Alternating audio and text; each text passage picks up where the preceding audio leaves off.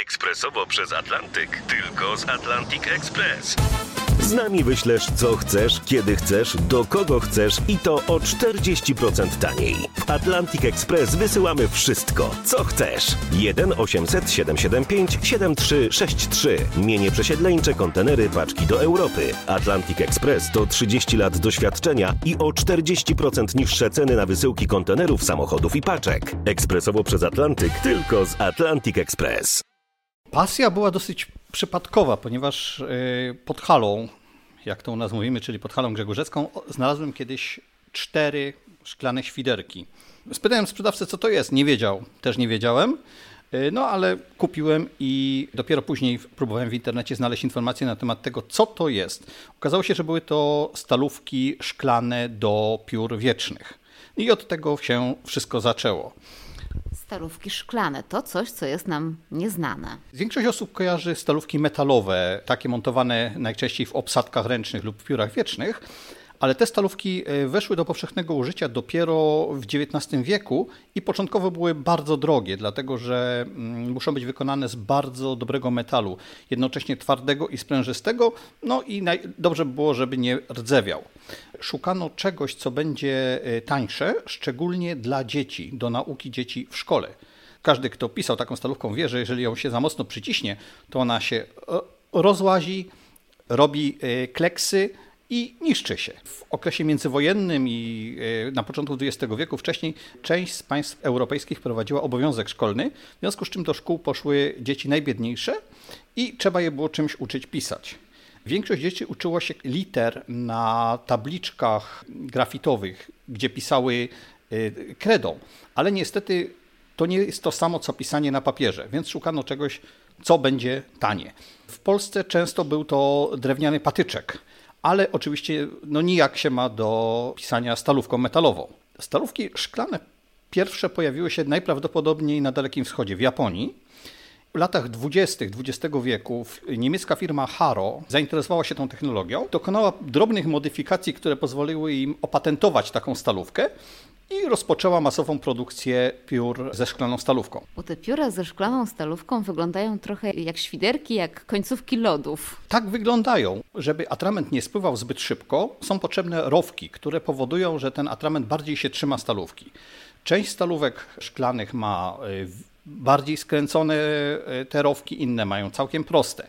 Y, pełnią one funkcję opóźniacza. I pan w swojej kolekcji ma przeróżne egzemplarze takich piór. Tutaj są jak gdyby dwa rodzaje. Jedne to są pióra typowo szkolne, y, reklamowe, urzędowe, ale w wersji pióra maczanego, ale również y, takie stalówki szklane były montowane fabrycznie w piórach wiecznych. Były to najtańsze wersje piór wiecznych skierowane na przykład do studentów. Również były bardzo popularne w latach 40. Y, w Czechosłowacji, w Niemczech w czasie wojny, dlatego że metalowa stalówka wymaga bardzo specyficznych metali, które były używane również do broni. W związku z czym, żeby nie zużywać tego materiału, używano y, stalówek szklanych. Jak Państwo sobie na pewno zdajecie sprawę, Czechy i Niemcy słyną z hut szkła, więc e, akurat materiału na szklane stalówki nigdy nie brakowało. A e, drugą sprawą jest to, że szkło jako materiał konstrukcyjny nie ma istotnej ceny.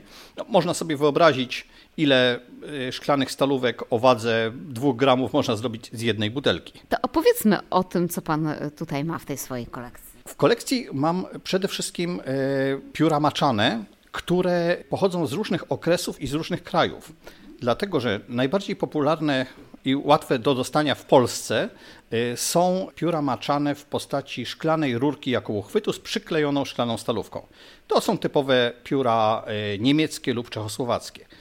Zupełnie innej konstrukcji były pióra chociażby francuskie, które które e, miały dłuższą stalówkę i były montowane generalnie w drewniane obsadki, e, często z zatyczkami. Pióro szklane jest efektem poszukiwań e, czegoś, czym dało się pisać pomiędzy etapem pióra ptasiego, a etapem taniej stalówki metalowej. Tworzono m.in.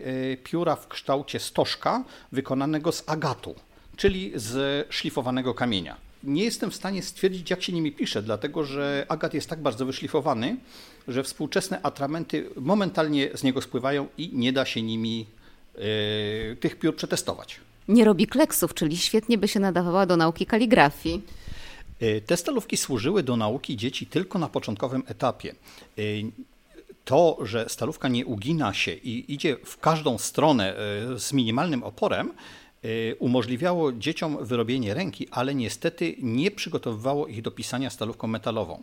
Stalówka metalowa wymagała konkretnego kierunku ruchu, w związku z czym dzieci uczące się stalówką szklaną robiły nią tylko ćwiczenia, różnego typu zygzaki, znaczki. Nauka kaligrafii rozpoczynała się już na etapie pióra wiecznego. Różnicą główną było to, że pióro wieczne, jego stalówka, która posiada nacięcie na środku, pod wpływem nacisku się rozszerza i w, w zależności od kierunku ruchu i nacisku otrzymujemy grubszą i cieńszą linię.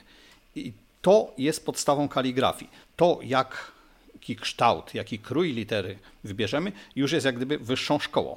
Ale szklane stalówki służyły do pisania tylko podstawowego i raczej nie nadają się do kaligrafii. Pan daje tym piórom drugie życie i przerabia je na wieczne pióra. E, ale y, dawniej też istniały wieczne pióra? E, tak, od końca lat 20. E, szczególnie firma Haro, ale również wiele innych firm produkowało pióra wieczne ze szklanymi stalówkami. Te pióra... Wieczne, czyli nabijane atramentem. Tak, pióra, które można, do których można było nabrać atrament i były całkowicie funkcjonalne, tak jak współczesne pióra.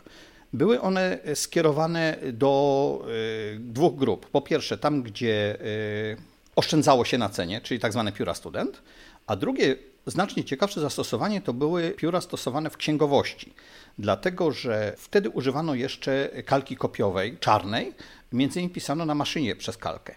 Niestety zwykłym piórem metalowym nie da się podpisać przez kalkę, ponieważ nie można tym piórem przycisnąć. I tu wchodziło pióro szklane, które było używane aż do lat 60. właśnie do pisania przez kalkę. Niestety y, większość z tych piór y, wiecznych nie jest obecnie y, do użytku, dlatego że były traktowane jako jednorazówki. Prawie jak nasze długopisy. Prawie, prawie tyle, że najczęściej w tych starych piórach wiecznych stalówka jest sprawna, za to nie da się ich wypełnić lub będą po prostu ciekłe.